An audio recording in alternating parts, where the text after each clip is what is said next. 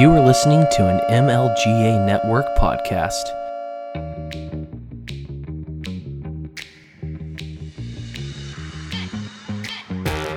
Welcome to Voluntary Vixens, where Jesse and Maddie give a female voice to news and pop culture with a libertarian twist. Join us to stay informed and challenged while keeping it sane, peaceful, and most importantly, voluntary. Hello, um, I'm Moe Factz from Moe Factz with Adam Curry, and I'm here to mansplain why paying t- paying attention to everything matters with Jesse and Maddie. Awesome. Thank you. We're so happy to have you I here. And um it's so true. Such a simple such a simple message, but it is so true. So, Vixens, uh, you're in for a treat tonight. And um, I think, you know, based on wherever this conversation goes, you'll be left with uh, the desire to go check out Mo's podcast. I know that each episode I've been on or been down, it's like a journey. And, um, you know, hats off to you, Mo. You really do your homework. hmm I really, actually, it's a labor of love. So each time I sit down, I don't know what I'm going to come up with at the end of it. I don't go in it. I don't go into it with a plan. Um, it's just more of a investigation, and then I show you the what I find along that travel. Um, and it's amazing to be able to share it with a great co-host like Adam Curry, and then share it with all the producers of the show. So Yeah, I didn't. It could. It didn't occur to me until maybe like the last episode I listened to, or I don't know. It definitely took me a while to figure out that Adam Curry, your co-host, was also the guy Adam Curry on No Agenda podcast, which I've also listened to before. Uh-huh. And um, you know, so I was just like, oh, duh. Like that's why your shows are very similar in just like like layout and how, like I said, it's a journey. Like you start here and you don't really know exactly where you're going to get to by the end, but I mean, the whole ride is worth it. So, um, yeah, I think, uh, Jesse, do you have any idea on, um, where you want to start tonight? Well, I know that one of the um, episodes that I listened to, um, I think it was one of the second to the last one, where I, at the end you talked about um, you sh- or you you played audio of a scene from a movie, I think it was, where the father was talking to the daughter about how important it was to work on your marriage, and I thought that was such a good message because we live in a society where people are so quick to jump into relationships and jump right back out. Right, and um and it was the father telling the daughter you know i know it's really hard right now but you really have to choose your husband every day. And i thought that was that was Charles Rhoades from Billions, which, which Yeah. uh, he's a very interesting character because he's the ideal um, 1950s kind of man, American man. So he shoots it straight. yeah He was basically telling her like, you don't even think about quitting marriage until seven years in, and and you know you get two friends better than you. I mean, two groups of friends better than you, one worse, and you and you complain about them, and you know Mhm. it kind of lays out this blueprint for marriage, uh, how to sustain it, and you have a kid and you make them, you know, make that your project. So as you said, I think a lot of people just hop in it, and we have this microwave society mentality of if it doesn't work out in six months, a year, two years, it's like, well, on to the next one. And I don't think people really realize um, the debris that you leave behind when you uh, tear that fabric of not even think about kids, just when you um, interweave your life with another person and you rip that fabric then it's going to be uh, blowback and and uh, um, consequences to that separation. hmm And I don't think we really understand that because we're all living in the now and in the moment. We're so present. we're so present Right. that we're not at all, at all present and aware. but i think also where i don't know what it i don't know what the the word is because uh I do feel like a lot of people are pretty selfish in a lot of ways, like, and that's part that plays a part of it. I don't think that being selfish is the worst thing in the world, but I think when you're not thinking about when you're just thinking about your own happiness and the and like you said, like in the moment, Mhm. and you're not thinking about who, like, especially when you're talking about a marriage, you're not thinking about the in-laws that are that are part of that are part of it, the children, um, all the friends. There's a whole lot more people that are involved in a marriage than we realize, and even in a relationship. You know, when you've been in a relationship for a long time, when you when you quickly get out of a relationship just because it's uncomfortable for that moment, there's a ripple effect of all the people that you affect with that too. It's almost like you're reminding me of like an equivalent of like an ecosystem.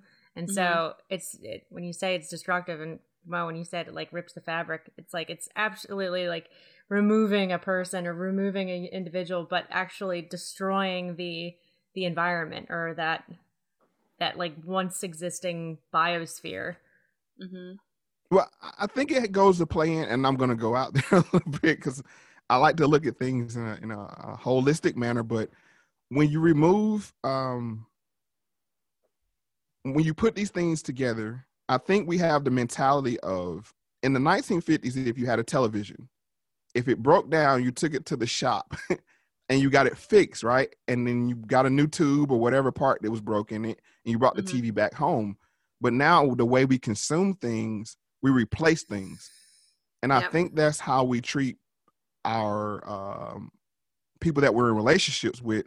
That they're interchangeable parts. That I'll take this man out and I'll put another man in, and I'll just keep running and it Mhm. doesn't work like that and that's why i was saying about the fabric when you interweave those fabrics if it's done abruptly it's going to tear right you don't go to untangle or unweave the the threads that are are, are intertwined and inter, um uh ingrained with each other and then you've had the factor also in the the fact of like things like soul ties and and connections that are made on the biochemical level that when you Mhm. really have the blues when you break up that's a biochemical thing that's going on which i just think we don't we don't take a, into factor. We just like i said it's just the interchangeable part. You take this person out you put this thing in and i'm going to say this since this this podcast i think that works better for men than women.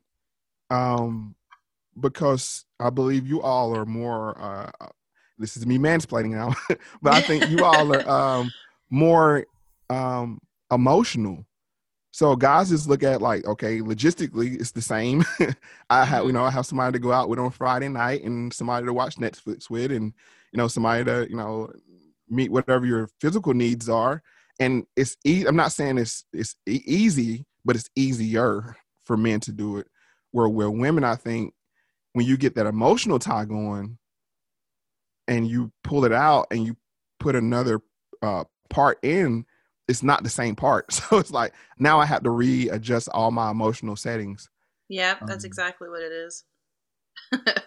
Yeah. that uh, that's a good way of putting it. The emotional settings, like you have to just it start over again. Been there. And I think like a part of that too, to be quite honest, is that um, I mean, we, this is one of the topics that we've been talking about a lot this month. Is you know feminism and how it's affected women today, and um, this. I guess we're in the what are we in the fourth wave, Maddie? I, don't even know anymore I think it's fourth wave. I think it's the beginning of the fourth wave, I believe so. yeah, Okay. I mean, at, at the beginning of feminism, the the first idea was just so that women could have like the same rights that men have, and now it's like we have all the same rights that men have. In fact, we might have more if you really want to, you know, uh, tack abortion onto that as a right. I, I kind of think that's just a whole separate thing, but Family court, if you Yeah, look and the at family advantage Yeah. court, family court uh, system too. yeah. Yeah. yeah, I mean, there's just so many, Prison and sentences.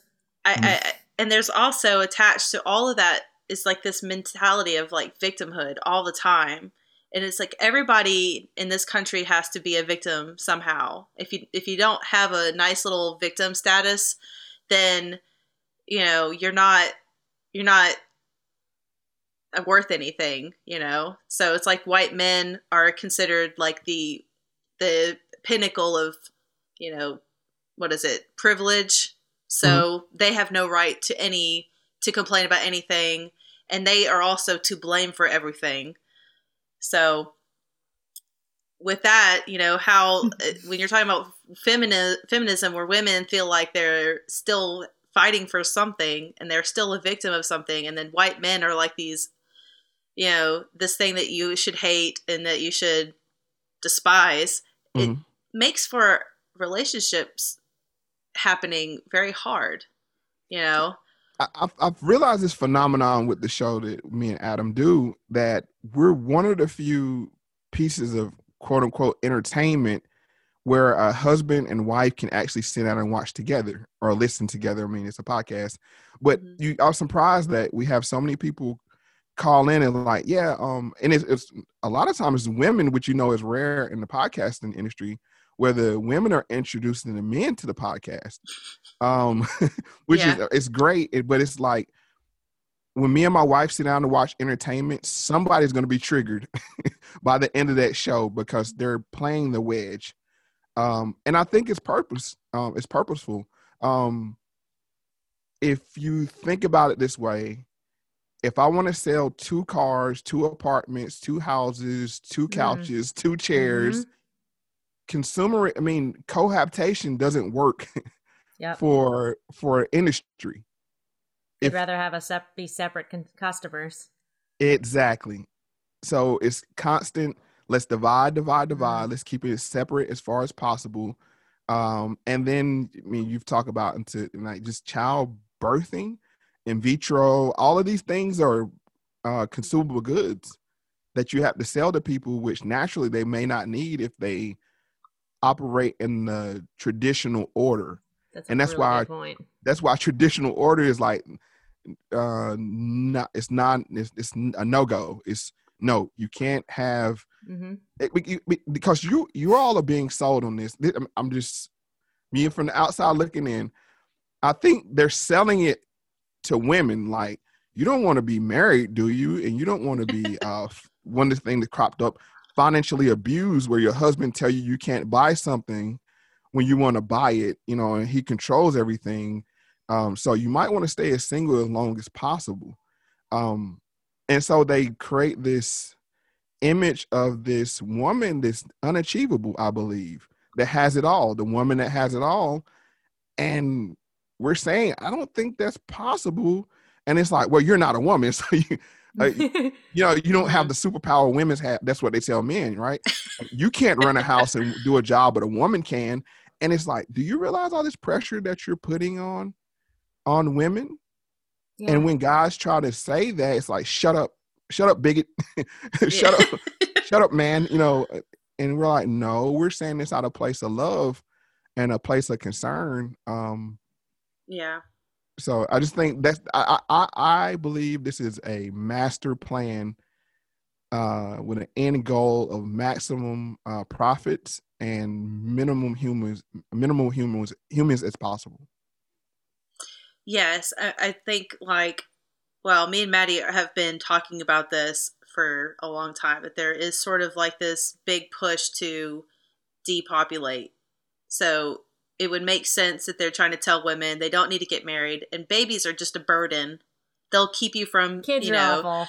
yeah you don't you want to have like this wonderful career and you know babies are just going to get in the Feel way so of that fulfilled and then travel. You want to do all this other stuff and you want to be single and you don't want to be tied down. with Tied down, yeah. Or a guy.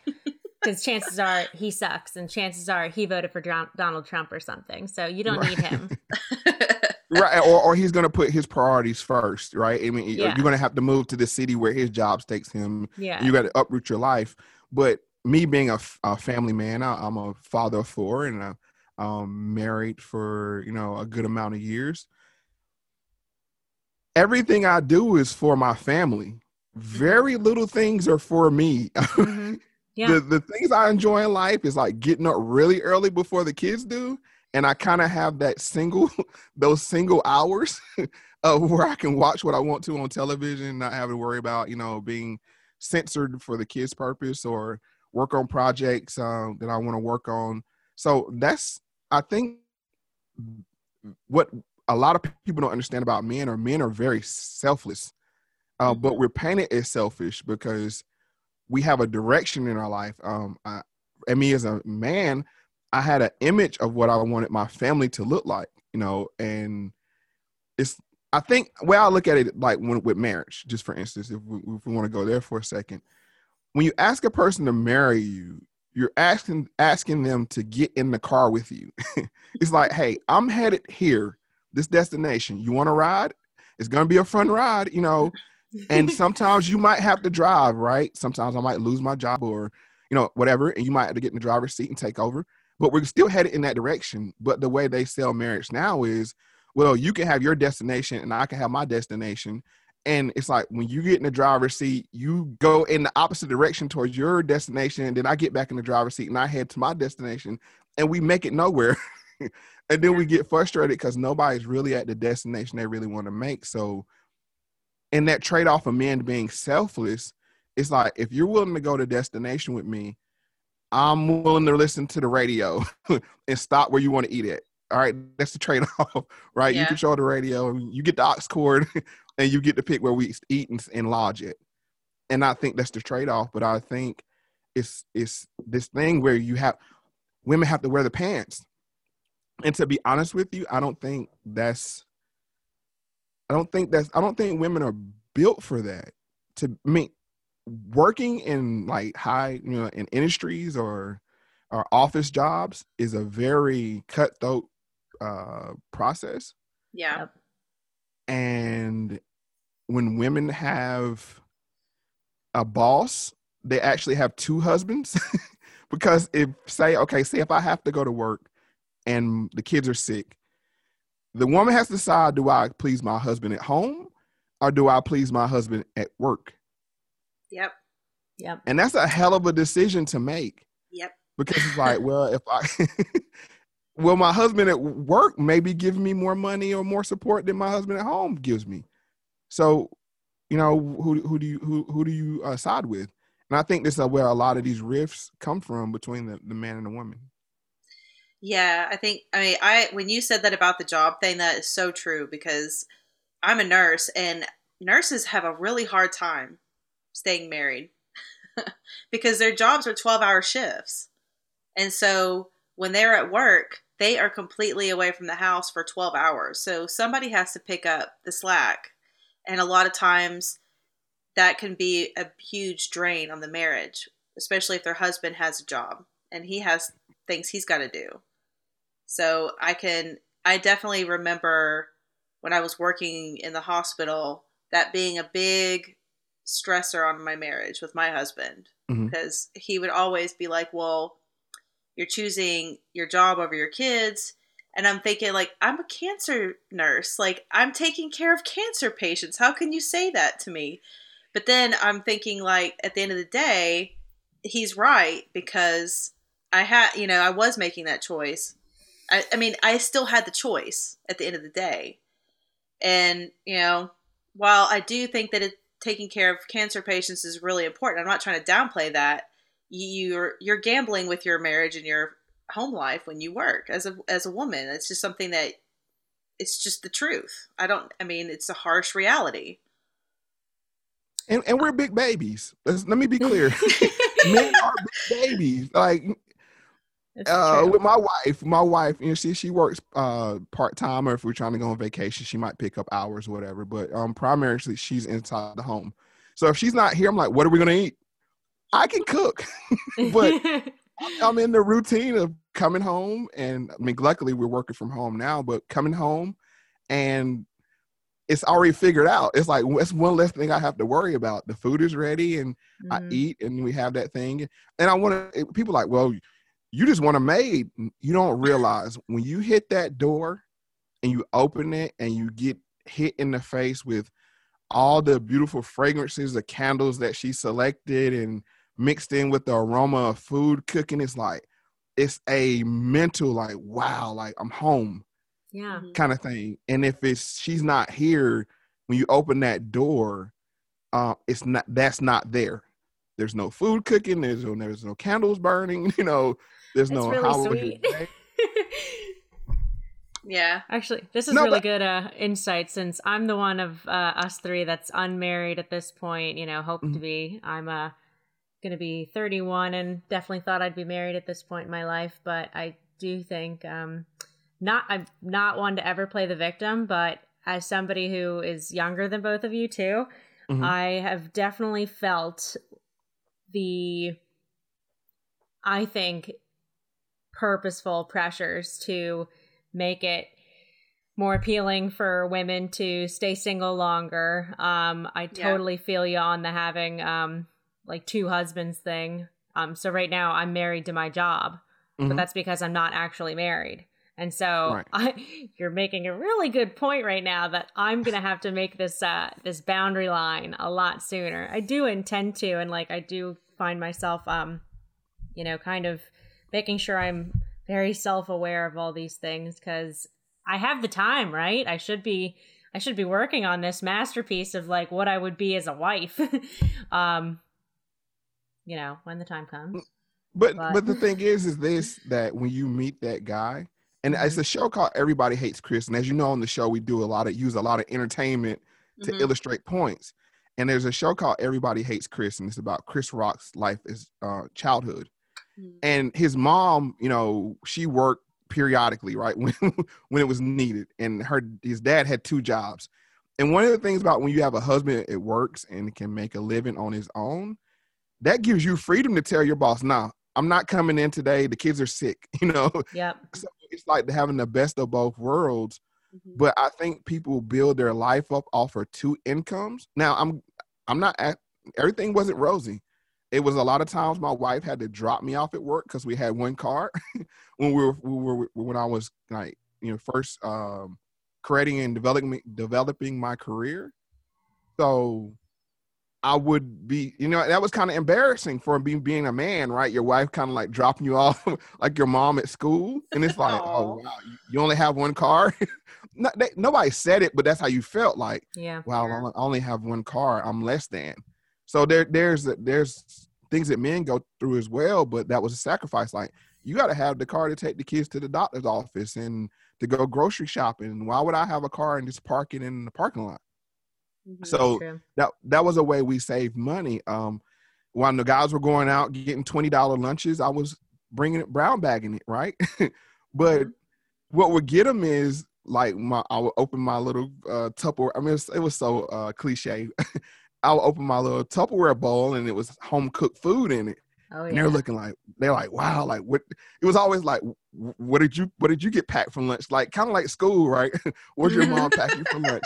Did she send like you a note? R- right so um so there's trade-offs i mean you can't Yeah. it can't have it all but i think the thing that our generation was sold on that we can have it all yeah. and it that that is a fantasy Mhm. um i would like to touch on um something that maddie said i think this is where the disney programming comes in at right where it's um This is what we asked you on. This is what we had you yeah, on here this for. Is, this is it. This- Let's go. Let's go. it's where the prince says, you know, you're gonna the prince is just gonna fall out the sky.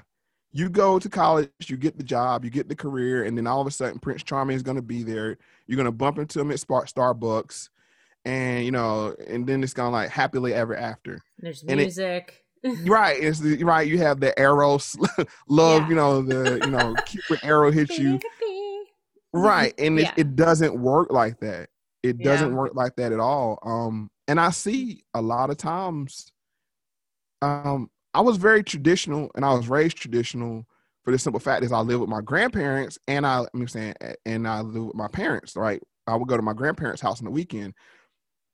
So a lot of things that were ingrained in me was from another generation, not my parents' generation of the gender roles and Mhm. those those kind of expectation. And you know um so i think they sold y'all a bill of goods and i really feel i really feel sad about that.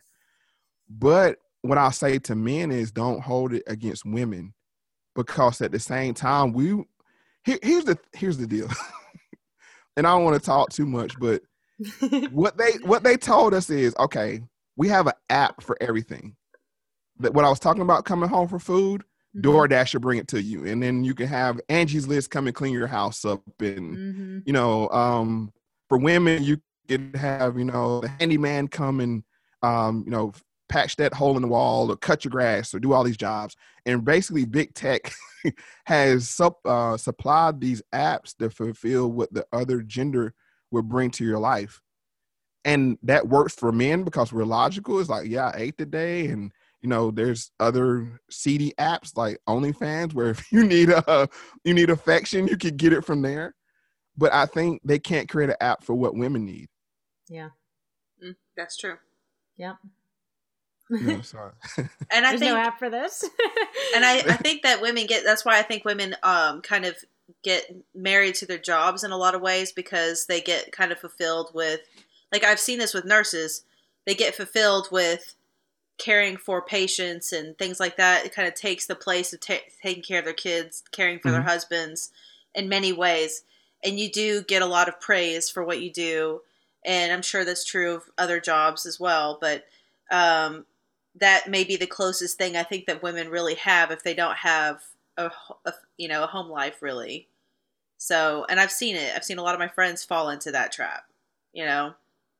And but I, and I've worked as a hospice nurse too, so I've seen families like at the end and I I've seen families where they where it was a um I remember one in particular where it was a woman who she never had children Mhm. and her husband had died before her and so her uh, her niece and nephew were taking care of her and I was thinking how sad and I'm sure in the, her case she probably tried to have children and maybe couldn't have children but I was like there's going to be a whole bunch of women that are going to be lying on their deathbed and they may be at a niece and nephew's house or If in a lucky. nursing home yeah.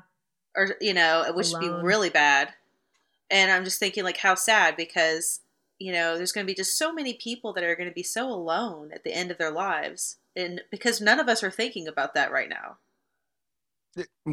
Think about it now, like how we're Yeah. shutting our house with the whole um, uh, COVID situation, right? I mean, we're we're think about how you are now, and think about when you're not young and hot anymore. Yeah. how, how that's gonna work out. So, um, yeah. But I, I'm not a I'm not a um I don't live a hopeless life. I think there's somebody out there for everybody, but I think you have to have realistic expectations. And that's not lowered expectations. It's just that you're you're not gonna find that prince. You know, you're gonna have to find a guy that you kind of have to teach how to dress. Right You know, and, and um, you might have to improve yourself a little bit yeah, I was gonna say, come to the realization that you're not perfect, and there's plenty of things that you should be fixing. Um, because they're gonna make you feel better about yourself. They're gonna make you perform better in your job, in your in your family life, in your in your world, just your community. Like everything is gonna radiate outwards from you. And then when you're having your best moment in self and time, like that's when you know he the prince doesn't fall from the sky but i think you're in a better place to meet somebody who would align with um all the things that you've just i'm i'm speaking from experience here. Like i had to put a lot a lot of self work in um but i did manage to find a guy that i you know had also been doing his thing and uh, we found each other at the right time. But um i wouldn't have gotten there had i not sat in the rubble and um dirt of the realization of you know just hmm all of it Yeah, I mean, there's one of the things I was thinking, like you were talking about the Disney stuff, like, and the apps and all that. Like, Disney has kind of been for women, like what a lot of pornography has been for men. It's like, you know, pornography sells men Yes. on this unrealistic view of what women really are about, what what they're what they want, and I think the same thing happens with Disney movies. It's like this Mhm. we're sold on this unrealistic view of how of men and what they're going to do for us and save us from our lives. And you know, it's it's bad for both. I think both genders really have been sold a bill of goods, really. But that's the thing. But I think it's harder on women Mm-hmm. Yeah. because all the gaps that men have, we can buy affection, even if it's manufactured, right? We can buy food. We Mhm. can, you know, hire an interior decorator. We can all the things that a woman brings to the table. We can kind of fill that in, other than the womb. That's the only thing we haven't figured out yet. of how do we, uh, you know, procreate without a woman? And I, and I don't hope I hope that day never comes. Yeah. Um, but I think they're trying to figure it out as we speak. But I The think for women, bag. it's more of that presence of a man, right? Um, just I, I always say this. Um, I remember when I was a kid, And when my dad would hang out, you know, with his friends or whatever, uh, off out of his routine, and it's like, you know, he wouldn't get home till like on Friday nights, maybe 10, 11, 12 o'clock. I never felt safe until he got home. Because Yeah. no matter what, dad was going to fix it. If somebody came in, dad could beat them in my mind, right? And I think Yeah. I would think women would have that because just the size and vulnerability thing. And if Mhm. you live year after year after year of being like, man, I could be victimized at any moment. Um, I think that's where the the dogs come in, right? So the dogs like at least give his life. No, I mean that's that you trying to fill that void. The- we- Yeah. we, humans have these voids, right? Um, the dog plays two roles, right? It's the the loving and the caring and the affection, and then it's the protection. Like if anybody comes through that door, I know he's gonna give his life. Uh, the same thing a man would do. Um, if somebody comes through my door right now, you guys go out the back door, and if I got to give my life here at the front door, I'm willing to do it. And I think men don't get that appreciation. And just to touch back on the Disney topic, it was a movie that came out that nobody really paid attention to, but they did, but they didn't. And it was The Princess and the Frog. And I what was that movie. about? It was about a businesswoman. Mhm. She was all about creating her business. I'm too busy for a man, right? It's like Yeah. I'm almost there. You know what I'm saying? Like she Uh-huh. was all that's what that movie was about about modern day women putting their career before meeting a man and it something traumatic had to happen for her actually to realize that um she met a frog but then the frog ended up being her prince and there's a frog out there for everybody and it might not be the coolest guy it might not be the tallest guy it might not be the you know the guy that this dream guy that everybody wants but you really can turn a guy into that right because we become so codependent. Whatever you feed me, I'm gonna eat it. Whatever you buy me for Christmas and holidays, I'm gonna wear it. so it's you know you can kind of shape this guy into the guy that you want, and and it's it's very subtle, but it happens. I think um there's like a lot of layers that go into it. So going back to like what you were saying was where you think guys have an easier time with this whole like kind of disruption, honestly, of, of maybe the more traditional um pairing of humans. And but I think like what you just said, like I think the world misses out on what doesn't get to happen when those good men aren't either created by you know having a good woman and starting a family and having that need and then fulfilling those their needs and um in doing so like being a better person himself like i think the world suffers Mhm. without men Yeah. to to like step up to the plate and be those people and so like I, I think like it's it's we all work together so well so i hate the animosity between men and women and um i think you know it's, we, i think i definitely take what you said um you know men don't you know blame it all on us eh, but we've totally um i think well you know it's it's all manipulated Well, and I- it's all crafted but I, I- I'll say this: It's it, it's not men's fault, but it's men's responsibility. See, I'm not one of those guys. I don't put it Mhm. on women. It's we we raise the next generation of daughters.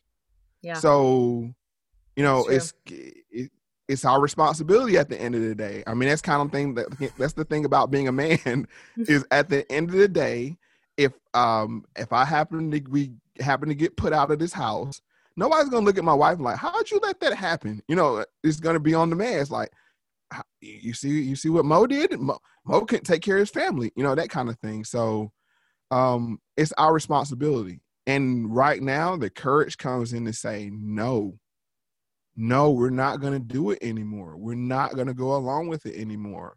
Um, we're not going to participate in the gender war because what happens is like, it's like, it becomes a pissing contest, if I can say that. It's like, okay, you want to be liberal, you want to be this, you want to be that. Well, I'll be a bigger, you know, a hole and I'll, I'll I'll play into this instead of saying, you know what, I'll be the bigger person. Um, I know you come with you know um, little imperfections. And in married life, you can't hear everything. You know, I mean, that's one of the things. Like, you know what, I didn't hear that. I, I didn't hear that. You know, um, and you keep if you can stay like that and pick your battles. When you do open your mouth as a man, you're actually heard. So a lot of times I'll I only speak when necessary. Um and uh, but I think what men do is do what it's expected. It's like it comes becomes an ego thing. It's like, well, I have to win this battle. And men are like that, right? We have to win the battle. we turn everything into a competition, and we turn this gender war into a competition. But at the end of the day, we both lose. Mm-hmm. So men have to say, you know what? Yeah, she does have some of those feminist thinking points, but can I work with her? Yep. And then once you show her a real man, she'd be like, you know what, men aren't that bad. you know, and once I got to know one, you know, not this uh, idea of men that I've been taught of the oppressor, right? Or of the um Yeah. of this, you know, of this tyrant. So Yep. Yeah, I think like there's like a bunch of videos on YouTube of like certain I know like Gavin McInnes and some other like uh Nick Fuentes, I can't where they tell women like you'd be happier if you were married. And like their approach is just to be like you just be happier if you would be a wife and mother. And they're probably right but their their approach at it is not quite the best. Um and that's the thing is like maybe there's there's like this disconnect with how men and women talk to each other. It's like we're both kind of right but we're not hearing each other. That's it. oh, we speak different languages. Yeah We speak two totally different languages. Yeah. We speak English, but it's a two totally different. Um, because you're here like a lot of times. Uh, I had this experience when I talked to my wife and even my mother. It's like, well, you're saying the right thing, but you're saying it the wrong way, and I'm like, so what's the Mm. point? I said the right thing, uh, but then I had to realize that being right isn't everything. Uh, you have to say. Sometimes you have to say, "What did you hear?" yeah or, or did you did you catch what I was putting down or that kind of thing? That way you can yeah it doesn't get lost in translation. And the same thing with women. I'm gonna give women a little insight.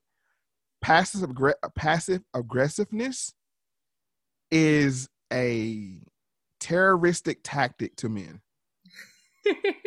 I I'm not a passive aggressive person, and I think I, I will say this like my um without giving it too much information. My husband was raised by a single mom, and his mother was very passive aggressive, so he has a very hard time reading what I'm what I'm trying to say, and I'm Mhm. just and I'll have to be like, I promise you, like what I just said is exactly how I meant it. Like I'm not trying to say something Mhm. else and I think that that there's like a whole bunch of men who are raised by women, single moms, who have a very hard time. Like passive aggressiveness is like the kiss of death for them. They don't know what to do because they they they spent their whole life basically learning how to deal with their mom's passive aggressiveness, and then here they meet another woman who has.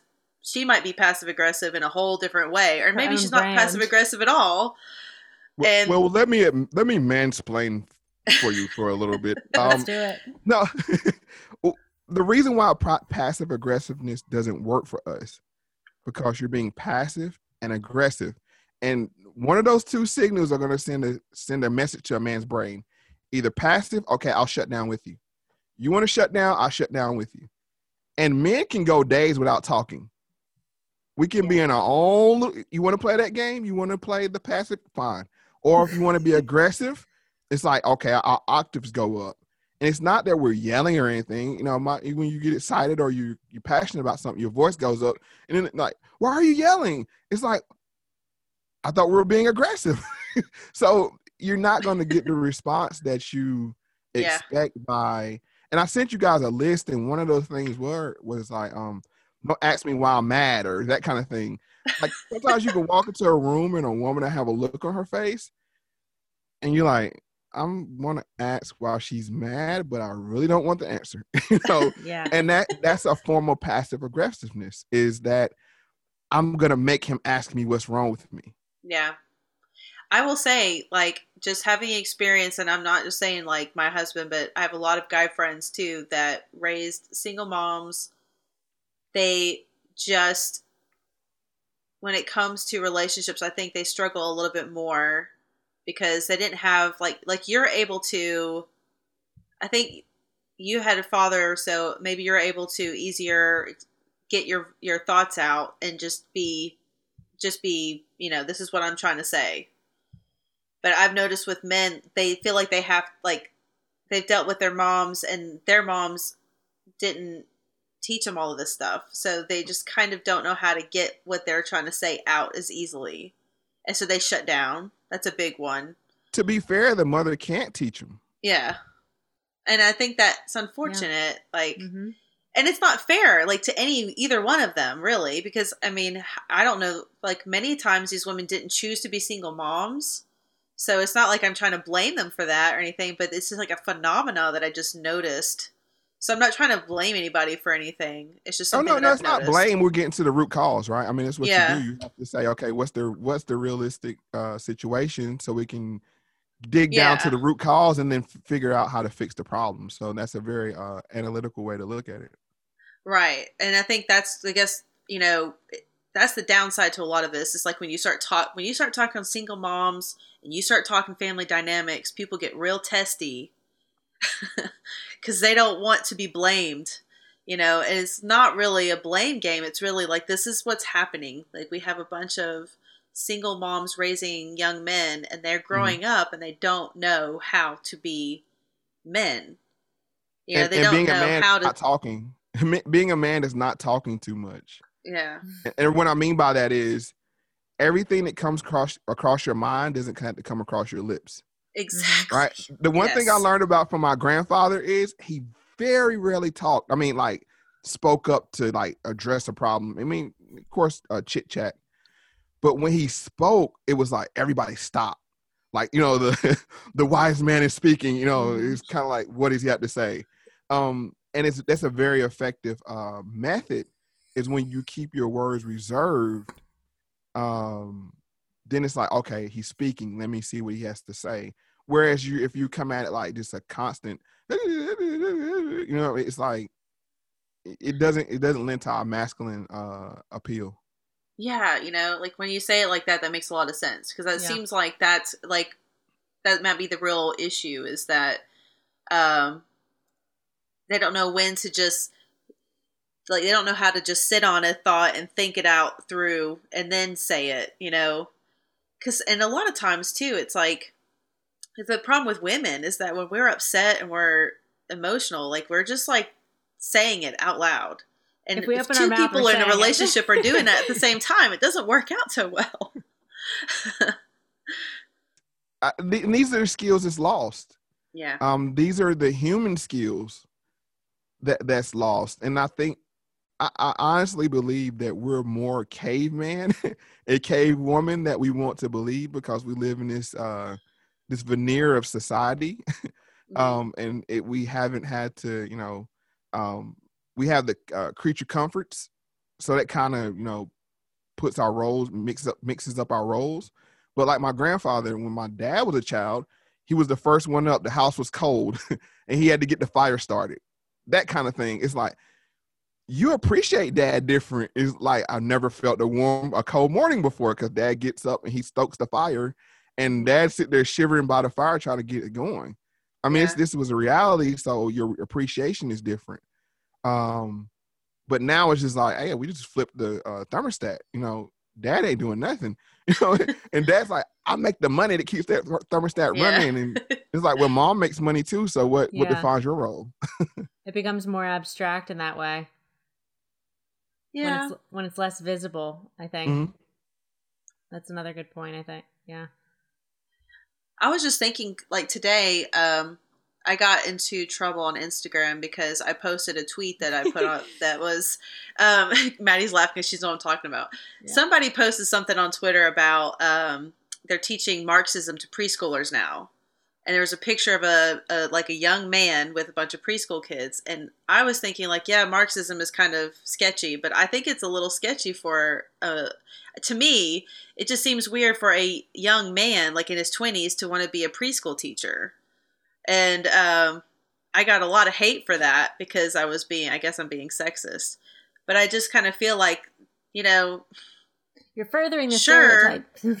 yeah i know i'm like sure men can be nurturing i'm not saying they can't be but i think you also said this Mm. too Moe like it's hard to be nurturing to other people's kids it's just for men it's harder for them to do that because it's just not in their nature or it's not natural to them like it is it's for not. women. I mean, if you got to look at the animal king, well, of course we're not animals, but but I think this is a uh, uh, over exaggerated form of it. But it's uh, uh, I think it's called infanticide.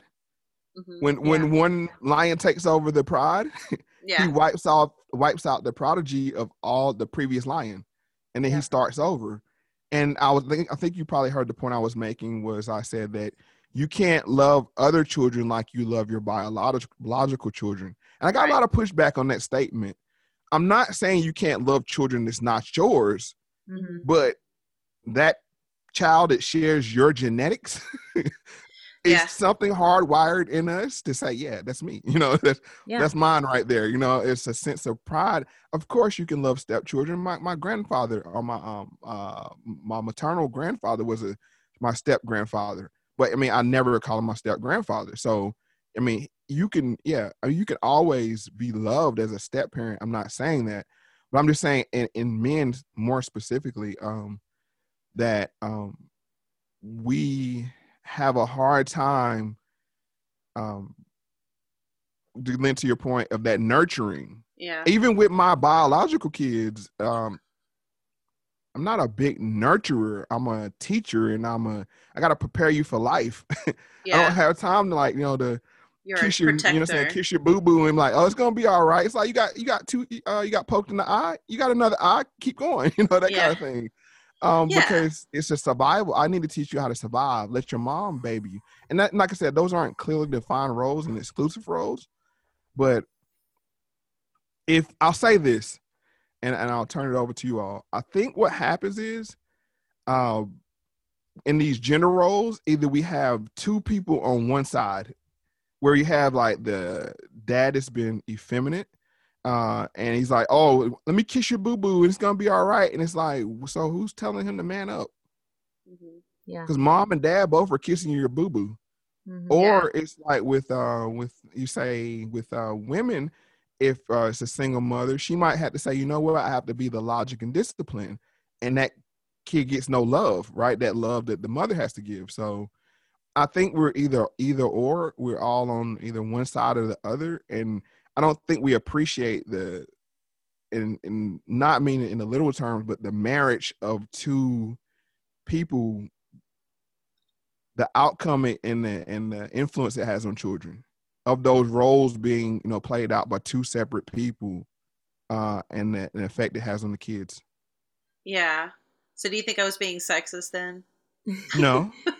No to be honest i'm gonna say this and, and and this is this is real i don't know how people how you all and i say you all like women i don't understand how you can hear a baby crying and it doesn't drive you crazy. I think that's biological um that you have a tolerance level for noise. Um, and i think that comes from if you're if we just go back to the caveman thing again when you're out in the wilderness and you're hunting you have to have a very sensitive hearing right to hear that crackle or that twig crack or yeah that kind of thing so that constant crying kind of like fries out your that brain pattern or that brain signal in, i mean that signal in your brain whereas a mother I- she's like i'm like do you not hear him crying and she's like no he's all right it's like Yeah. no I, know, I know what that cry means. yeah Right, no, that's that's a that's a that's a yeah, that's a normal cry. It's not a wet cry or a hungry cry. And I'm like, what? Yeah. How- you could tell the difference. And I gave this example before of like when my kids walk through the room, my wife has like this sixth sense, like something's wrong. And I'm like, well, what do you mean? She didn't say anything. she didn't, how, how did you pick up on that? And she's like, I don't know, but something ain't right. And I'm like, what are you talking about? you know that kind of thing um so yeah i think we have totally different roles um even with sleeping with your children as far as when you're like have young very young children if i wasn't on baby duty i don't hear them when i'm asleep i don't hear them and i think that lends more to like i said going back to the caveman like Mhm. mode of i have to have a full night's rest to get up and hunt tomorrow Yep. Yeah. so I have, I think it's something in the man's brain when you turn it off. Now, if I was on baby duty, I could hear him, right? But if I wasn't on baby duty, no, didn't hear him at all. You know, and my wife's like, "You didn't, you didn't hear him at all crying last night." Nope, I wasn't on baby duty. And I think these are just things that just to go to your point, if when you point that out, or you're being sexist, you're saying men and women are not equal. Yeah. I'm not saying I'm saying okay, let's men and women are equal, but a pound of feathers and a pound of stones are two different things. Yeah. They're equal in the weight of being a pound, but they're two. I don't think you want a pound of stones to lay your head on, right? And I don't think you want a pound of feathers to fight off wild animals if you had to throw it at them. So they they serve two different purposes, but they're equal in the in the same sense. Yeah. And I was thinking like I guess my thought was is like um if I was a if I was going to be sending my children off to a preschool and I and it was all just men, it would kind of make me a little uncomfortable just because I'm my job is to protect my children. So, you know, my instincts kick in. That might be where that's coming from because, you know, typically, you know, men do not work in preschools. Mhm. And knowing what I know about uh, pedophiles trying to get jobs to be around children, my my all my red flags would be going off. And I could be completely wrong, but I'm thinking about my kids and their safety, you know? Well, Let me push back on that a little bit, but at the same time, if when my kids 13 male children, I would want them taught by males. Yeah, and I just think that that that that is there is a little difference there, you know, because No, when they're saying. I mean, that goes to show you it's nuanced the conversation. yeah, of- that children are different at different ages, so it's different when they're preschoolers than when they're thirteen. Yeah, because if you, if you notice the elites send their kids off to all girls or all boys schools Yeah. right. why is that i mean obviously they've spent a lot of money and uh, time in investigating and, and and realizing that that boys being taught by men in all male environments you know it, or is beneficial or they wouldn't do it Yeah, so like i said it's a, it's we have to be nuanced in saying men can't be teachers that's not true right. I'm going to tell you now, I would never want a male nurse. Not, not, no offense to male nurses out there, but that's all. That's so common, though. Yeah, no, because a woman has a certain, you know, I, I believe a lot in touch. I believe Mhm. a lot in um, transferring of energy, especially like when you're cooking food. I think Oh, that's why people are not as healthy as they used to be. It has nothing to do with, uh, well, of course, it has the the fast food industry, but I think when your mother prepares your food, it has something in it. It has a you know some love energy in it that you know it transfers. Um, that I don't think. I mean, if you're talking about disgruntled people that's pissed off that they're making seven dollars an hour, I don't want that food right. just because of the energy in it. Not even the food, but the energy that's being transferred. In You're, it, you're right? eating so, poison, and it's it, it's got bad vibes all infused in it. right. so I mean, like I said, I'm, I think that we need to think these things through. And when you say stuff like that, you're not wrong. Now, we're living in today's society, so we have to be aware that, and it's Yeah. sad that people can't have a nuanced conversation. It's just like they're ready to throw you into a bucket, like bigot. Shut up, Yeah. shut up, bigot. kind of- Yeah, and then there's like the argument that well, women can be, you know, abusers too and you know, they they can be pedophiles too and it's always like trying to I'm like, yeah, you're right. I mean, sure. And I mean, with this person, I was like, you're probably right and probably my bias is probably getting in the way, but, you know, that's that is my that is what I, my first thought is. I'm just being real with you about what I'm thinking. Well, I'm going to be supportive for your argument, and you a real question is like, why would a man want to be in a room full of 20 to 30, 25 to 30 kindergartners? Not for the sense of nothing, no. I Not for the sense and I'm a of nothing. female. I mean, right. So I mean, he- just what's he that doing job in general is Yeah. right. Just that job in general is like you, it's a labor of love. yeah, Yeah, and and, it you're doesn't changing fit the- diapers and changing clothes and It There's a doesn't lot of fit the strength of a man. yeah. Yeah, it doesn't fit the strength of men. So yeah, you had to question that, like, why would you want to do that job again? You know, I mean, uh, but like I said, it's I'm sure it's great teachers out there of every gender, Yeah. but Of you course. You have to start questioning yourself, like, okay, uh, why would that person want to do that job? Um, Oh, my husband's like, I don't care. I, I just care about my kid. So, kind of going back to what you were saying, like I just care about my kids, so I don't care about these other kids.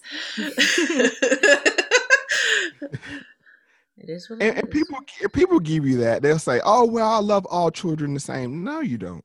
yeah, If you're in a life and death situation, that's when the truth will come out. You know, I mean, if you're really put, you know, to the uh test of who you had to save first, you're gonna. I mean, that's just genetics. It is what it is. I mean, yeah, nothing wrong with that. Nothing wrong with you know, uh, with with genetics and and being proud of your genes. I think this plays into a lot to the race role as well, right? It's like, well, you know, you, uh, you know, you shouldn't be that way or think that way. It's like, you know, I, I love who I am. You know, I, I love who my people are. And it's weird that we have the Olympics, right? And I'm waiting for the Olympics to get canceled because you think about Yeah. the Olympics, it's Yeah. like, hold on, you have all these nations come together and says who does it the best based off of our i mean because most nations most nations are genetically similar similar in uh, within their nation um Mhm. you factor out america maybe some of the more uh western culture i mean like english i mean um uh european nations where you know china russia those places it's like we have we're the best we're the best at this because of our genes and who we are hmm but when you say that outside of the Olympics, it's like, oh, you're a racist, or you're this, or you're that. I mean, like the Kenyans when they show up, it's like, hey, long distance running, we're gonna whip your ass. Excuse my language, but we're gonna whip your butt. You know, that kind of thing. Um, yeah. nothing wrong with that, and they, and they do. it's like one, two, three Kenyans. yeah. I wouldn't mind the canceling of the Olympics, honestly. Like, I used to enjoy them, but it's not even fun anymore. yeah. It's become such a everything is eh, the thing that makes me frustrated is how poli- everything is politicized now. Yeah. So you can't just watch any you can't watch anything on television and just enjoy it for its entertainment value because you're being bombarded with messages of politics. Spells. Yeah. Yes.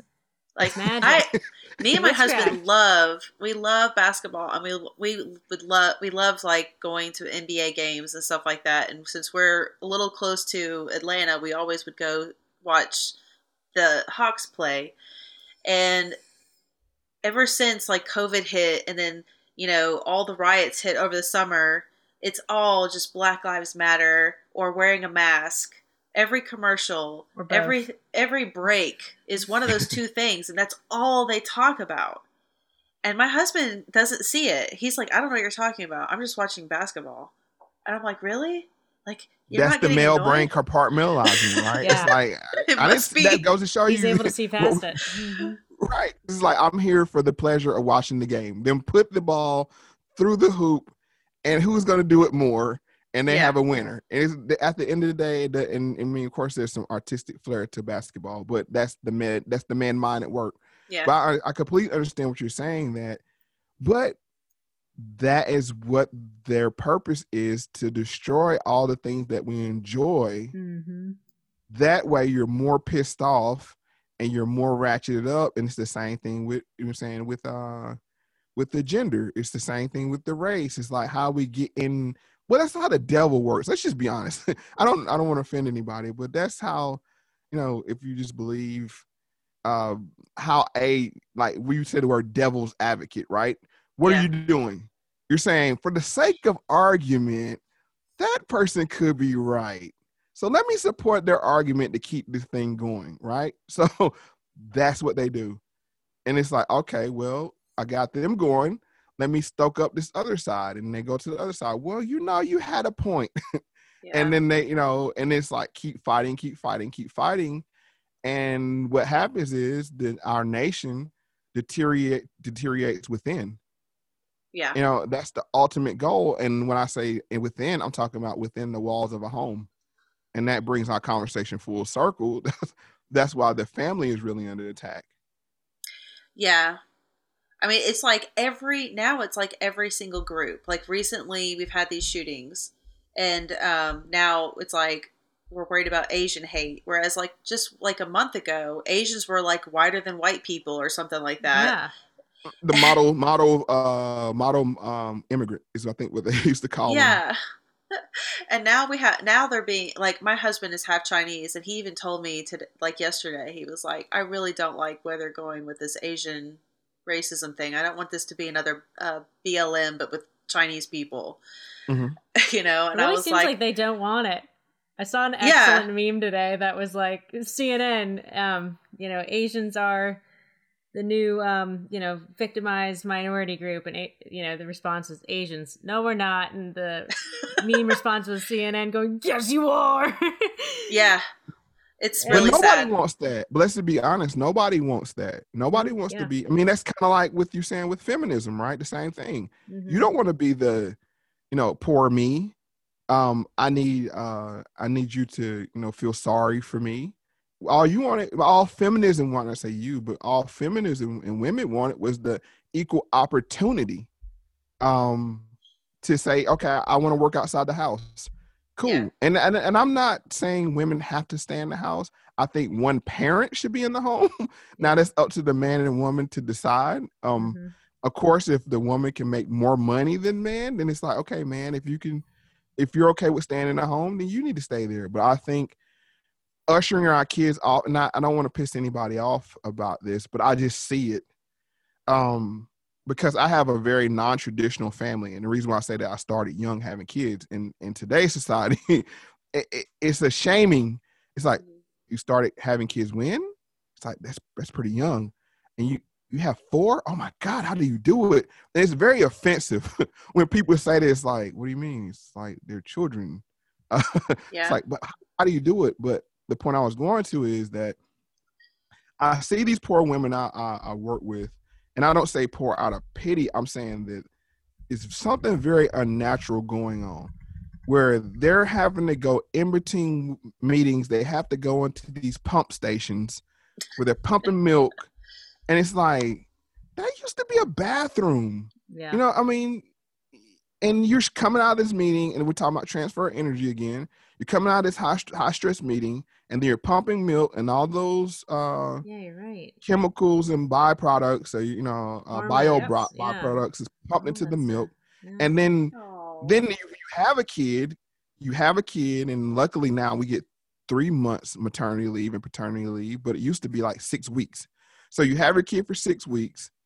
The kid's just now getting adjusted to being on the outside. It's like on, like a prisoner. It's like I'm just used to getting used to outside life, yeah. and then you pack, and then you pack me up and take me to strangers in, in a room full of other crying babies where I have to compete uh, Yeah. for Attention, attention, and the only mechanism I have is crying. Um, and then Yeah. you pick the kid up at six, seven o'clock in the afternoon. You take him home, you feed him, you bed him down uh, by eight or nine, and then you have to get on your laptop, answer emails, and you re- rinse and repeat this for five days out of the week. And you think you're gonna have a normal family? or a normal generation. I think we're seeing the effects of what's called the uh, the daycare generation. Yes, yes. You know, and I don't think they're going to be very functional adults. Like, um, you know, I'm sure it's somewhat already staggered to that point where they're supposed to be Mhm. adult. Like the reason, and I, I don't know, it probably get, drives you guys crazy, but it definitely drives me crazy. Like the phrase "adulting," and it's Ugh. really just like you know functioning as a human but people my age even are calling it this adulting thing and it's like because your adolescence was prolonged to such an abnormal crazy age yeah doing anything that like would require you to function as a human being is is difficult because you had such a comfortable easy life.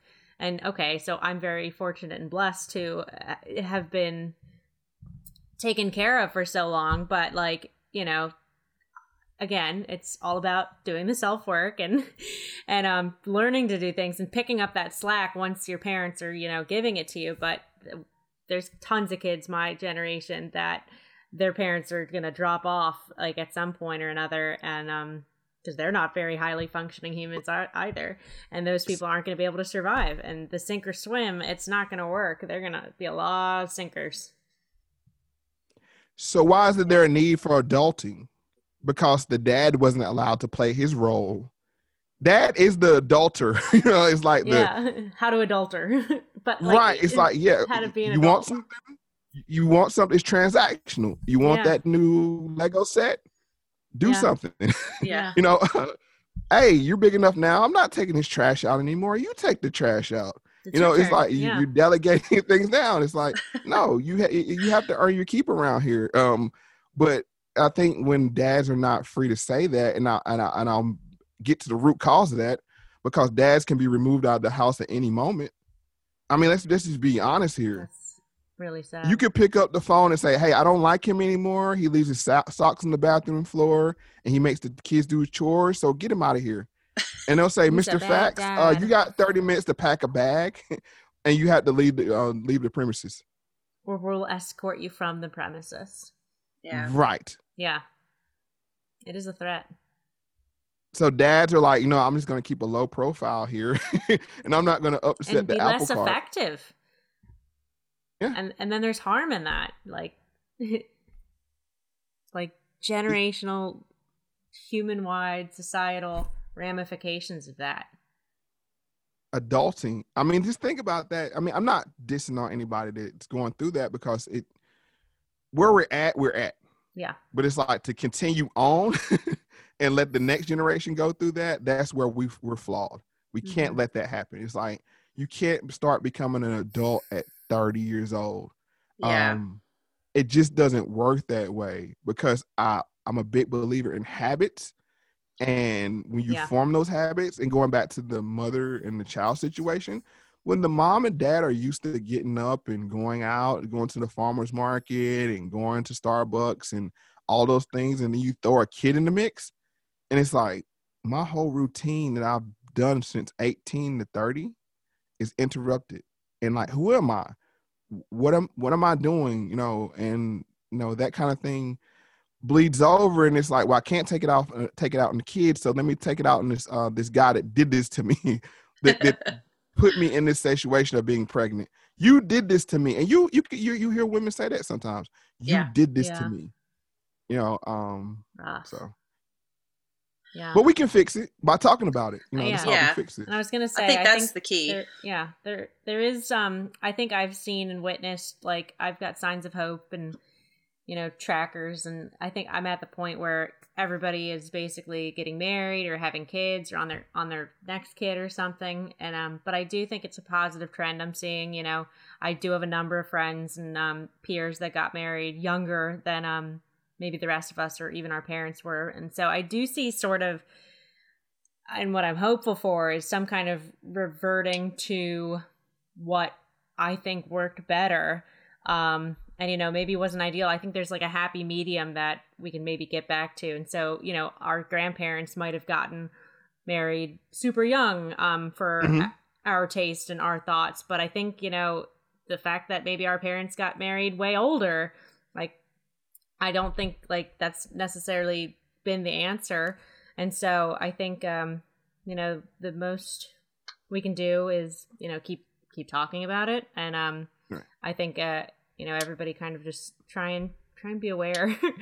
um I want to make one last point, and I don't know. we- I don't know if when we had to. I have time, but I don't know how long you have. But I want to make this one last point because people are like, well, you make it seem like it's all out, you know, cupcakes and glitter yep. being married young, and it's not Yeah. because the pressure of being married young is while your counterparts are going to Jamaica and France and you know you're wiping butts and noses and they're Yeah. like oh you see them on social media it's like oh going to the concert going here going there doing this and then your you know your wife's looking at you like you did this to me my friends are out enjoying the world and i'm here you know stuck with you know the kids and so it's a it's a it's i think what happens is that it's uh this pressure of and I, I went through that when I was younger and me me and my wife went through it that we I had to give up that's why I gave up social media as a person.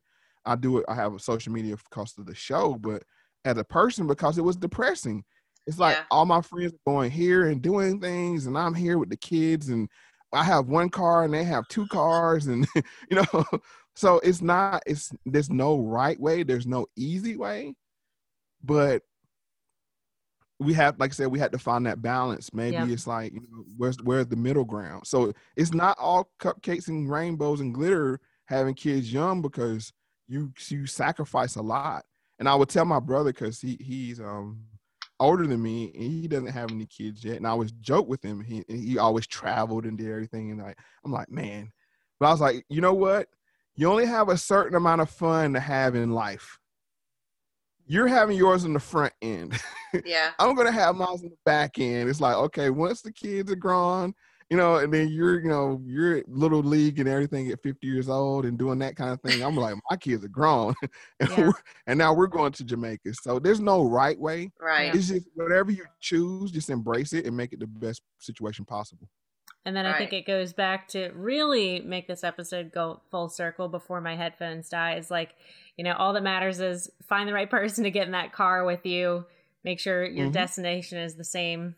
You know, at least you can agree upon a similar goal, and that you all you want to get there together.